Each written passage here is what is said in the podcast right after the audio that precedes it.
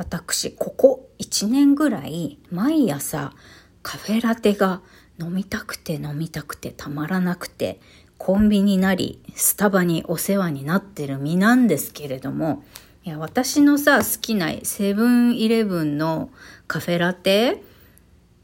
私はねいつもラージサイズを買うんですけれども、まあラージサイズってだいたいいっこさんびゃくえんぐらいなんですけど、これをね、えー、いちねんかん飲んだら一体全体いくらになるんだって計算したらね、単純計算でじゅうまんきゅうせんごひゃくえんですって。カフェラテにじゅういちまん近くつ使ってる私何と思って、まあただじゃこれをさよんかげつ我慢したらさ、カフェラテの飲まないっつうのをよんかげつ我慢すればデロンギ買えちゃうよねっていうことで、まあなんだろう、お金のバランス考えながらさ、もうお金ないから我慢しなきゃとかじゃなくって、でも今手元にあるお金でいかに自分の、えー、ハッピーをあのなんだろう掛け算していくっていうか、小さなお金でいかに自分をよりハッピーに楽しくする生活をするかって、知恵を絞るっていうことを楽しめるようになりたいなと思ったみくりです。エロ玉ラジオ、おはようございます。みくりです。この番組では借金持ち独女パラレルワーカーの私翡翠みくが沖縄から日々いろいろエロエロ思うことを配信しております。そうなんだよね、コーヒー代高くない事件なんですよ。で最近はねよくねこれをいちねんかんやったらどうなるんだとかって電卓をねパチパチ弾いております。まあ現実逃避しがちな浪費家の私にはあの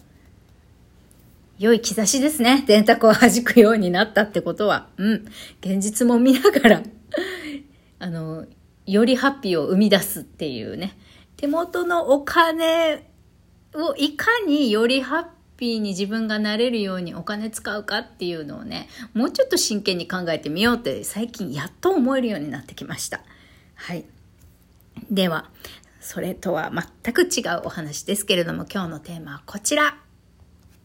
社会弱、社会的弱者になって逃げる時も必要なのだについてお話しします。もう噛んだけれども取り直ししない、このままいきます。えー、っとね今日朝ね散歩行って幸せだなって思ってたの。今日はねえー、っとビーチがある公園に行って波打ち際でねチャプチャプ自分の足をねこう波にさ、さらしながら、なんていうのかな、波に打たれながら、なんつうのまあ波打ち際でさ、チャプチャプチャプチャプ、あの、海水で遊びながら散歩をしてたんですよ。ああ、なんて幸せなんだ、と思ってたんだけど、ほんと、あのー、まずね、こまあ、今週たったいっしゅうかんなんだけどね、あの、出社しないってハッピーって思った。うーんとね、出社するメリットデメリットあるとは思うんだけど、今のところ私にとってはこう在宅に切り替わることで自分の生活ちゃんと整えていかなきゃっていう意識が芽生えたし、こう会社の人と頻繁にね対面で会うことがない分、あのー、なんて言うんだろう、ないからこそあのもっとしちゃんと仕事しなきゃっていうか、あの緩みつつでも外しちゃいけないところっていうか、自分がしっかりやらなきゃいけないことは何なんだろうとか、プラスアルファでもっと報酬もらうためには自分今 何, 何ができるんだろうって考えられるようになってきた。なんか毎日毎日出社してるとさ、なんか日々やらなきゃいけないことをただこなしてさっさと帰ろうみたいな気持ちが強くなっちゃうんだけど、離れているほどなんかちゃんとしなきゃって思うね。まあ、まだいっしゅうかんだからそうなるのかもしれないけれども、うんうん、自分の気持ちをしっかり持たなきゃ、自分をちゃんとコントロールしなきゃ、コントロールっていうか、うん、自分の仕事の仕方とかじ時間の使い方とか自分がどういうふうに生活していきたいか、どんなふうに仕事をやりたいかっていうのをしっかり明確にあのしていかないと、なんかいろいろなんかダラダラしちゃうなって思ったので、それはそれでね、いいあの兆しなのかななんて思っています。で、そんな中であのいやこうしてさ、今仕事してないからさ、仕事してないっていうか、こう出社する時間が減るだけで、やっぱりなんか仕事のストレス変え、えー、化粧しなきゃいけないとか、身支度が大変とか、そういうところから解放されてさ、もう今まさに完全に、あの、収入額で言ったら私は完全な社会的弱者ですよ。まだ、その生活保護受けるまでは行ってないけど、ね、支援金をもらって生活をしていて、で、あのこんなに税金払えませんっつって、こんだけしか収入ないから税金払えませんって言って、税金を免除しても幾分か免除してもらって、まあ、そんな生活なんだけど、やっぱり仕事ってストレスだわって思うし、今ね、まあ、まだいっしゅうかんだけど、なんだろう、ゆったりね、この働く時間が短いこのいっしゅうかんはね、幸せだなと思って過ごしてた。何が言いたいかというとさ、まあ、みんなあの普通に働いてたらはちじかんとか働いていると思うんだけど、独身で自分一人で自分のね生活をあの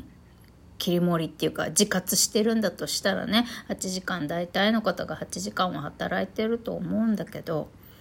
いやみんな本当よく頑張ってるし、でも今の私から言えることは、私みたいにさ、こんな精神通院しなきゃあいけなくなるまで頑張らな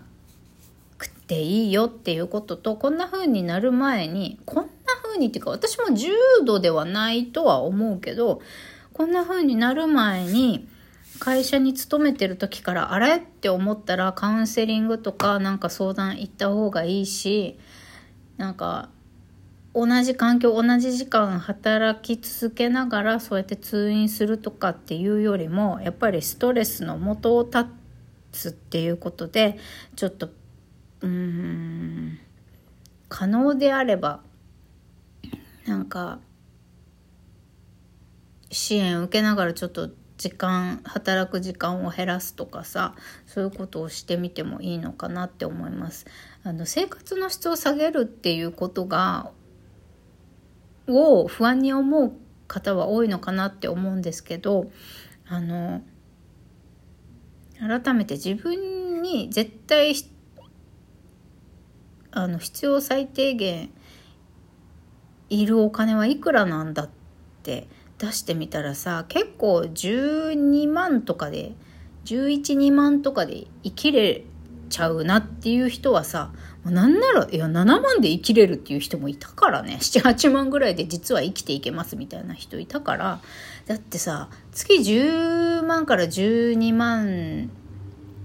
ぐらいの生活費さえあればいいっていうことだったらさ、別に正社員じゃなくてもいいんだよ。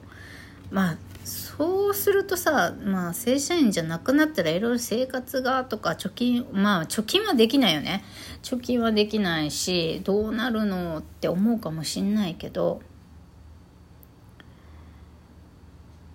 でもさ、先が見えないことに不安になって今自分をいじめるよりもさ、先のことなんて分かんないんだから今の自分を大切にしてあげるっていうことの方が優先順位高くねって私は個人的に思う。今こうしてなんだろう、もう本当に働かない方がいいって思ってにねんかんぐらいあお金の不安心配しながらさ、仕事を削ってこうやって通院してるわけだけれども、今は今でさ、こうやって休めてることがなんだろう、気持ち楽っていうか、やっぱりはちじかん働いてた時、はちじかん働くことがっていうよりも、職場環境が悪かった、人間関係がうまくいかなかったことが本当に辛かったなって今は思うし、今はね、まあ、在宅になったっていうのもあって、そこからちょっと解放されて、ちょっと気持ちが落ち着いてる。あのなんて言うんだろう、今でもたまにね、あの嫌なこと思い出して泣くことはある。なんか今こうやって仕事する時間を減らして、あのー、自分を見つめ直してっていうか、自分の悪を出す期間、悪じゃない、海か自分の中にあるさ、もう闇とか海とかさ、自分を苦しめてるネガティブな考えとか癖とか、そういうのを吐き出して吐き出して気づいていく時期なんだって思ってるから、うーん、お金のこととか仕事のこととか不安になって眠れなかったり、あの人のことが許せないとか思ってずっと半日ぐらいイライラしたりとか、気分がブルーみたいなこととかもあるんだけど、でもこれを吐き出すために今は社会的弱者となり、えー、仕事する時間を減らして、もう何十年と貯めてきた自分に溜まった海を出すっていう時間を持ってもいいって自分に許可することにしました。このいっしゅうかんを振り返ってみてね、やっぱり仕事はストレスだったし、もっともっと自分を甘やかしていいって思った。だから、まあ、そうなる前に対処するのがベストではあるんだけれども、今の私みたいにね、もう詰まるとこまで詰まっちゃった、積んじゃったっていう方はね、思い切って、えー、いろんな支援を受けてね、自分のストレスの元となっているものをもう結構大幅にカットしていくっていうことをやってっていいと思います。あのー、怖がらなくていいんですよ。どうにかなるし、誰か助けてくれる人はいると信じてね、一時そういう、まあ、社会から離れて生活してみるっていうことも、えー、思い切って決断してみてもいいんだよということでした。お休みですけれども、皆さんお休み楽しんでね。バイバイ。